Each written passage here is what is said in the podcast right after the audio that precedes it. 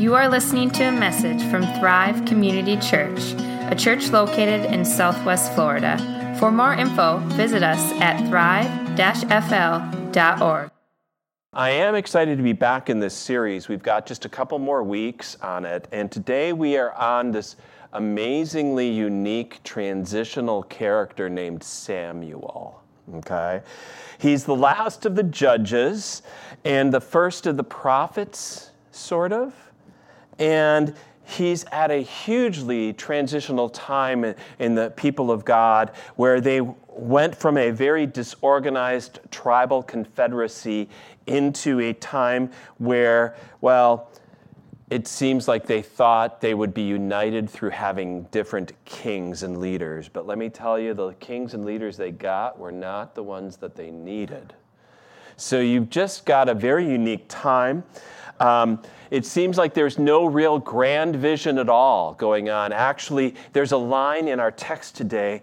I want you to just kind of listen for it. It's kind of unique. It's like, why would the authors, why would Samuel's book, this book, say this line? It's like, it's just a little throwaway, and yet at the same time, it says so much about what was going on. It just says, and the lamp of God had not yet gone out.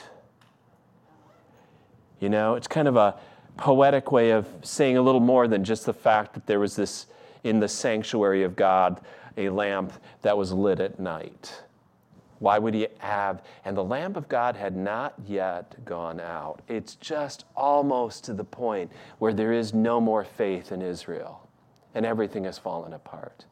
And Samuel is on the scene. It's at this time of human crisis that we're going to read our text. 1 Samuel chapter 3, the whole chapter. no, but I think it's worth it. Okay, so here we start. The boy Samuel ministered before the Lord under Eli. In those days, the word of the Lord was rare. There were not many visions. One night, Eli, whose eyes were becoming weak so that he could barely see, was lying down in his usual place. The lamp of God had not yet gone out. And Samuel was lying down in the house of the Lord where the ark of God was. Then the Lord called Samuel. Samuel answered, Here I am. And he ran to Eli and said, Here I am, you called me. But Eli said, I did not call you. Go back and lie down. So he went and lay down, and the Lord God called Samuel. And Samuel got up and went to Eli and said, Here I am, you called me. My son, Eli said, I did not call you. Go back and lie down. Now Samuel did not yet know the Lord the word of the Lord had not yet been revealed to him. A third time the Lord called Samuel, and Samuel got up and went to Eli and said, Here I am, you called me. Then Eli realized that the Lord was calling the boy. So Eli told Samuel, Go and lie down, and if he calls you, say, Speak, Lord, for your servant is listening. So Samuel went and lay down in his place. The Lord came and stood there calling as at other times, Samuel, Samuel. Then Samuel said, Speak, for your servant is listening. And the Lord said to Samuel, See, I am about to do something in Israel that will make the ears of everyone who hears about it tingle. At that time, I will carry out against Eli everything I spoke against his family from the beginning to the end. For I told him that I would judge his family forever because of the sin he knew about. His sons blasphemed God, and he failed to restrain them. Therefore, I swore to the house of Eli the guilt of Eli's house will never be atoned for by sacrifice or offering. Samuel lay down until morning and then opened the doors of the house of the Lord. He was afraid to tell Eli the vision, but Eli called him and said, Samuel, my son. Samuel answered, Here I am. What is it he said to you? Eli asked, Do not hide it from me. May God deal with you, be it ever so severely, if you hide from me anything he told you. So Samuel told him everything, hiding nothing from him. Then Eli said, he is the Lord, let him do what it is what is good in his eyes. The Lord was with Samuel as he grew up, and he let none of Samuel's words fall to the ground. And all Israel from Dan to Beersheba recognized that Samuel was attested as a prophet of the Lord. The Lord continued to appear at Shiloh, and there he revealed himself to Samuel through his word. This is one of those um, Old Testament Bible study text that's used often in Sunday school. Do you remember? Maybe some of you were in Sunday school and you remember hearing about the little boy Samuel in the temple, right? And the word of the Lord coming to him. And um, it is so not a children's story, though. And that's what happens so often. We think, oh, we're going to, I mean, kids should learn this story.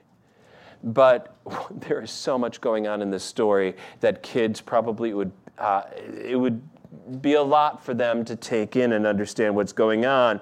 And so we turn the story often into a G rated version of, you know, be like Samuel, listen to when God speaks to you. You should be like Samuel.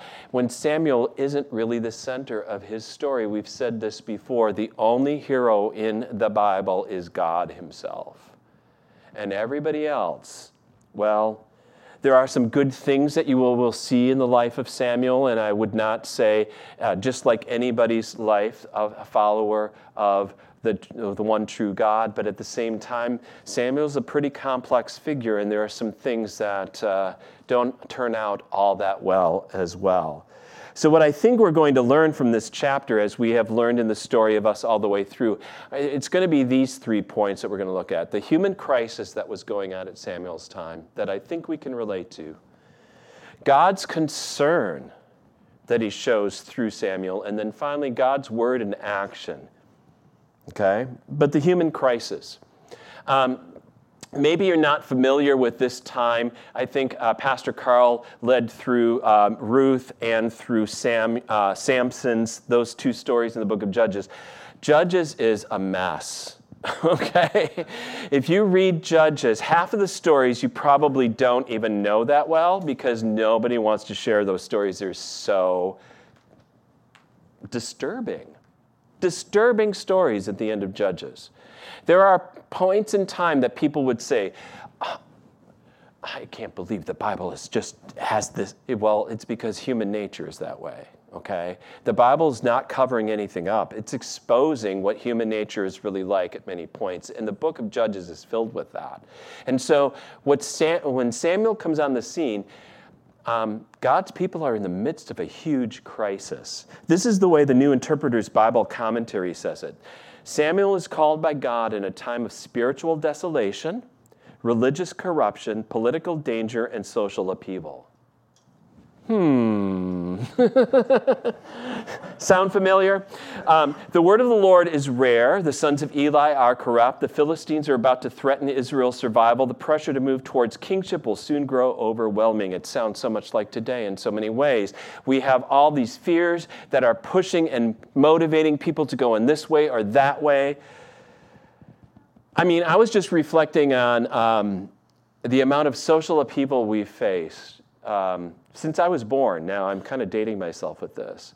Um, but I looked up on Wikipedia this week, just, just curiosity wise, uh, the different uh, international wars and conflicts the United States has been involved in since I was born. And this is the list. There's 24 of them. 24 of them since 1960. What? We can add more, probably. Uh, and actually, this is just the international stuff. We could look at the domestic things from um, all the mass uh, killings that we've had in the United States to uh, terrorist activities in the United States to protests of violence. I mean, it's just amazing. I grew up with the myth, I think uh, it's more of a myth, and it was small town Michigan. I mean, it was really a quaint life. I'll tell you, it was safe. You felt very comfortable wherever you were. But I grew up kind of with the idea that the United States is this wonderful, peaceful, stable democracy, and everything is perfect and wonderful and great. Kind of like that movie Pleasantville, if you've ever seen that. And once in a while, there's an issue. And I think a lot of us kind of want to believe that, but it might be a little on the flip side that it's not intermittent issues, but uh, pretty often the issues come up with intermittent times of peace and stability. At least I think we can then relate to Samuel in his day. Okay? Um, this is why Abraham Heschel says it this way. He says, The Bible is not behind the times, it is ages ahead of our aspirations. Its aim is not to record history, but rather to record the encounter of the divine and the human on the level of the concrete living. So when you look at the stories of Samuel, they are almost so, almost too current, almost too real. And what they're really trying to push is the idea of you in your common everyday living get to encounter the divine the one true God like Samuel did. Now, there are a lot of odd things in this story, and I don't know if you've recognized them over time.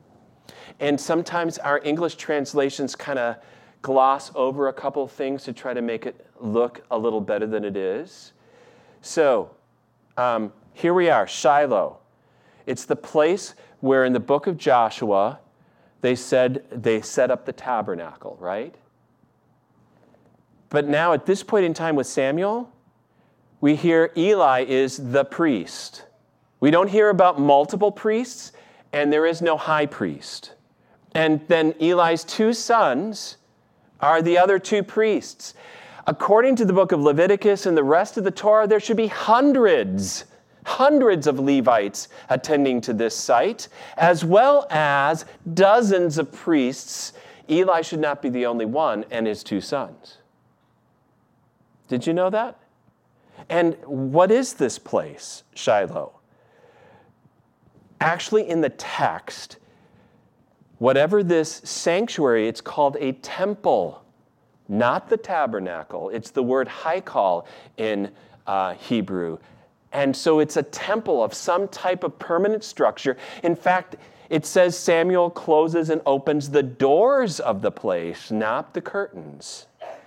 So something is odd about this. And then on top of it, you might think this is cute, but this is not the thing to do. Samuel is sleeping inside of the temple near the Ark of the Covenant. If you know anything in uh, the Torah, is like you don't get close to that thing. Right?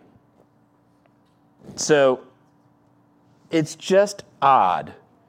And on top of it, then we hear about Eli's sons. In 1 Samuel 2, it says Eli's sons were scoundrels. They had no regard for the Lord. They used their position for their own pleasure. They would, in fact, it describes in that chapter how they would take the best from the sacrifices and give the leftovers over to God, the opposite of the way it was supposed to be.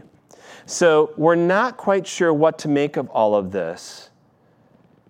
And I think what this says is we are at a low point, a nadir, where, as the text says, the lamp of God had not yet gone out, but boy, it was close.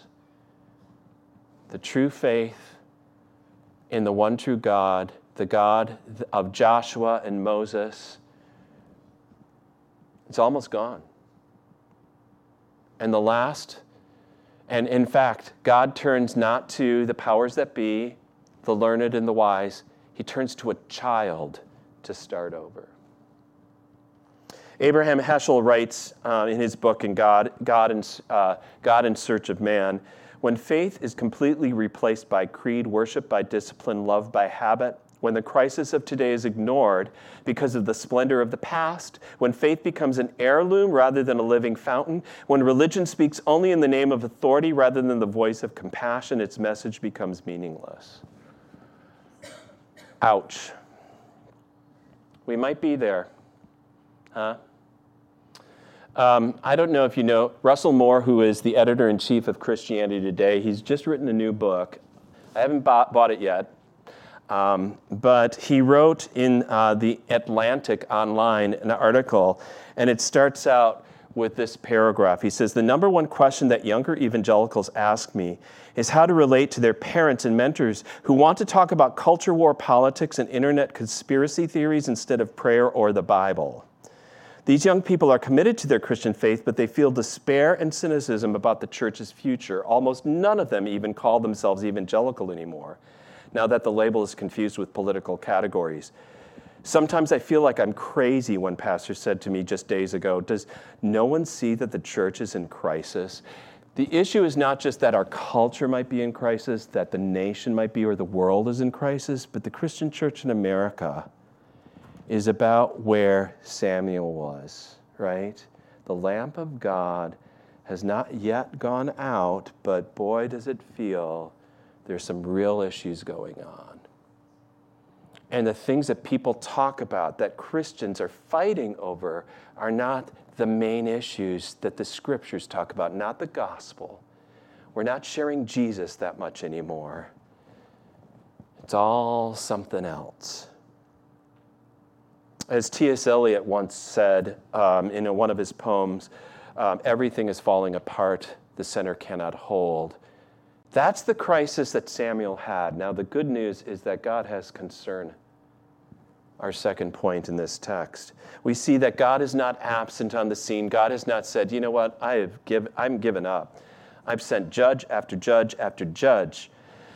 Time and again, I've worked with these people, you know, and they're still not listening. I mean, I'm, I'm going to move on and find someone else. God does not do that. God is not, oh, well, that's the way it is. He is not showing, eh, eh, instead, it is God's concern, once again, that you read and understand from the Bible time and again. It's amazing that the Bible, unlike any other world religions, in other world religions, so often it is that humans are trying to discover the divine, trying to figure out the way to the divine, trying to discern, trying to search for. But the Bible, God is the one who searches for humanity. God is the one who shows concern for human plight and the crisis that we are in. So Abraham Heschel goes on God looks at the world and is affected by what happens in it. Man is the object of his care and judgment. The basic feature of pathos, that is God's compassionate concern, and the primary content of the prophet's consciousness is a divine attentiveness and concern. He appears as one who demands, one who acts, whose intention is to give righteousness and peace rather than to receive homage or adoration whose desire is to bestow rather than to obtain, and all that the prophet knows about God, he never finds in God a desire which does not bear upon man. You read through the Bible from this perspective, and you will see that God is always concerned with where human beings are. From the first moment, as we saw with Adam and Eve in the garden, it is God who's asked the question, Where are you, Adam? He's already concerned with what's going on with Adam and Eve. And he has never let go of that concern. And even at the lowest of the lowest points here in the history of Israel, where there is almost going to be no Israel and no one of faith, God shows such concern that he comes and approaches a small child. Timothy Simpson writes about this passage. He says, Eli represents the vested interests who are used to having their way and who expect that the place that they have occupied in this present generation will continue indefinitely, even into the lives of their children, world without end. Boy, I've been seeing quite a few um, leaders in this world who think that they need to stay in charge until the day that they die. You know, they're going to hold on to power, and they think they're the, supposed to be running the world. Such are typically depicted in Scripture as being, as Simpson says here, far from the heart of Yahweh, of seeking their own ends rather than seeking the interests of God or the people whom they serve. This has happened within the Christian church as well. We have had many leaders within the church who hold on to their power and their position for themselves and not for the sake of the kingdom of God. Now he says, by contrast, Samuel represents those to whom no one ever listens the people who are regularly dismissed as unimportant, peripheral, or out of touch with the real world. It is such people, the text shouts, in whom the Lord delights in using as conduits for bringing the word to the people. That's the point. It's not that Samuel is so wonderful and pure and innocent as a child. Not at all. It's the fact that he is insignificant. He doesn't matter. On the grand scheme of things, he's a kid. And though the ancient Near East and the Israel would say children are a gift from the Lord, they would never turn to a child for advice or counsel. you know? they would turn to the older, the wiser, the greater. And yet, again and again throughout the scriptures, as we have seen from the beginning in Genesis all the way through, time and again, the firstborn are not the one that God chooses. He chooses the second or the last or the least or the likely. And here, Samuel's in that category. He's a kid, five, six years old. He's all that's left. You know, the role of most uh, world religions in society is to bind together that society, to give them kind of a mythic story of why we are so special and wonderful, but most importantly, to give divine sanction to the people who are on top of the pyramid. Okay? The ones who are in charge. Here, the true faith God is the one who sends prophet after prophet, starting here with Samuel, to upend that whole system. Time and again, God has to send a prophet to a king to let them know that they are outside of God's will because of the way that they are treating the widow and the orphan and the foreigner who happens to be in their midst. How they have exploited the poor and hurt those uh, with injustice because of their greed and their luxurious living. You can read through Amos, Hosea, Isaiah, Jeremiah, Ezekiel. You see this time and again. God shows concern for the injustice that's happening in this world and the social breakdown, so much so that he calls Samuel.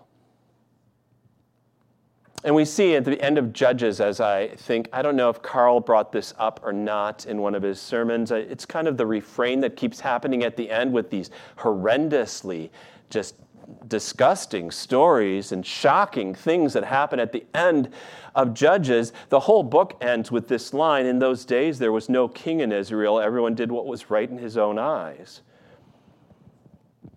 Kind of pointing toward we need something. We need a better leader than what we've had. The judges aren't enough. And so God works through Samuel, and God's word is placed into action through the life of Samuel, our third point.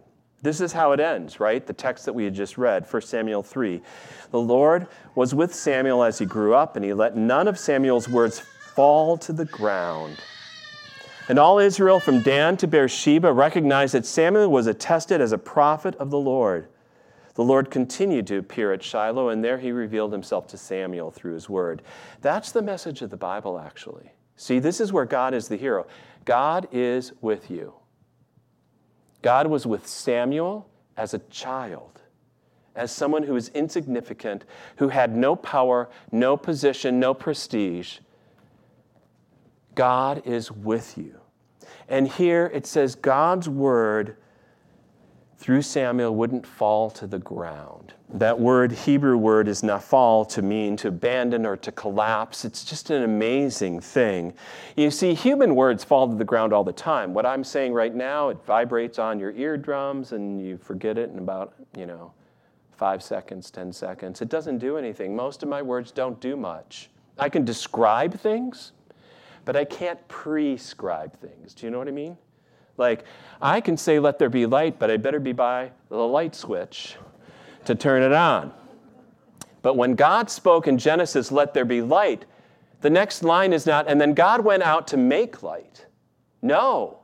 God's word accomplishes what it says. It's a performative word. It does what it says. This is why in the New Testament times when Jesus spoke a word, with authority they were shocked time and again and especially like when he the there was a paralytic that was brought by four of his friends and jesus first words to him are my son your sins are forgiven. The pharisees were like wait a minute he didn't say may your sins be forgiven or i hope your sins are forgiven but that your sins are forgiven. That's like speaking like god. Exactly. That's how god's word works That's why Martin Luther, I think, aptly says it about this. He says, We must make a great difference between God's word and the word of man. A man's word is like a little sound that flies into the air and soon vanishes, but the word of God is greater than heaven and earth, yea, greater than death and hell, for it forms part of the power of God and endures everlastingly. God's word does what it says. And because God's word was with Samuel, whatever Samuel did would not fall to the ground. And I'll tell you this even when Samuel himself, you would say, well, there's some irony to his life. You see, um, the whole reason he came onto the scene or how he got to where he was was because Eli's sons became wicked and evil and self serving, and Eli didn't. He, he didn't discipline his own sons and just kind of let things happen. But then at the end of Samuel's life, this is what it says in 1 Samuel 8. When Samuel grew old, he appointed his sons as Israel's leaders. The name of his firstborn was Joel, and the second Abijah, and they served at Beersheba. But his sons did not follow his ways. They turned aside from dishonest gain and accepted bribes and perverted justice. For all the good that Samuel did, it didn't end up in a dynasty. And the book again kind of betrays the fact that we need something greater than this Samuel. We need something more enduring. No matter how much good there is, Israel would be back in the same place again, time and again. And yeah, Israel in chapter 8 of 1 Samuel, they ask for a king like the other nations. They think that's their solution, and God knows that is not the solution. In fact, He says, because guess who was supposed to be their king? God. He tells Samuel, No, they haven't rejected you and your leadership, they've rejected me and mine. That's been the problem all along.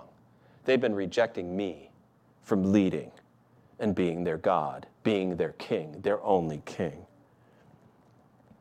You see, even these stories in the Bible point to a future where we need something greater than Samuel, something greater than a judge, something greater than a prophet, something greater than a king a human king. Because in the end, human beings, as we see all around us, all the leaders that we've ever had, no matter how many things you could say, well, that was a good president or a good CEO or a good um, leader of this nation or that, or this church or that, we're flawed and we're pretty bad at leading.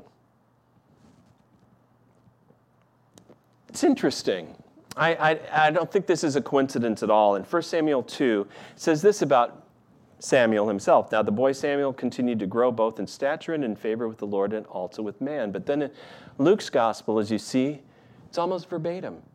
Jesus increased in wisdom and stature and favor with God and man.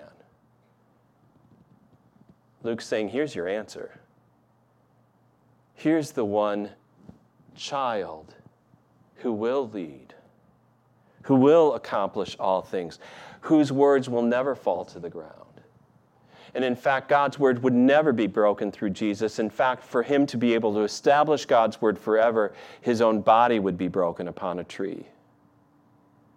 Jesus himself would become the word of God, spoken and lived in such a way in the flesh that every word of God is true for you and for me and yes, God will use a Samuel. He will use you. He will use you in whatever position you're in. Right now, what I'm praying for, part of what I'm praying for, is not that many of our older uh, members or older Christians in the United States have not been good and faithful, but I am praying that maybe this younger generation, um, as I'm seeing it at FGCU, the freshmen that are coming in as we're doing orientations there, maybe this younger generation God will raise up like Samuel because we're in a crisis. We're in a situation that we're not solving, only God can. And you might think, you can't really be used by God, or I'm not significant, or I don't have any power.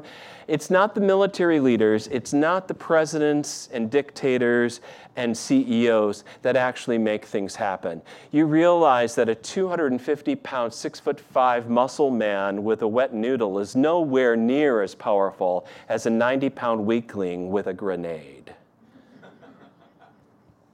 because the Word of God will not fall to the ground. Samuel wasn't the greatest, it was God's word that was with Samuel. So, human crises, we'll see them.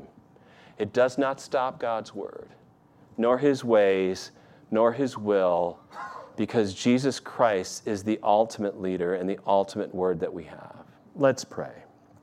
Lord God, thank you so much that the story of Samuel is really the story of our lives as well. We see the crises that are around us and uh, the problems within uh, your people itself, Lord. We don't have to look at the world's problems. We can look right within the Christian church, Lord.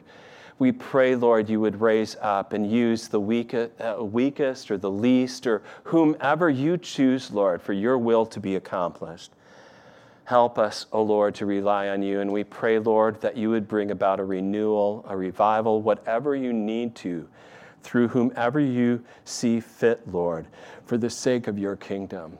We thank you, Lord, that your word never fails, it doesn't fall to the ground, that your word is powerful and accomplishes what it says, and that when Jesus you said, It is finished. It is accomplished upon the cross. It has been.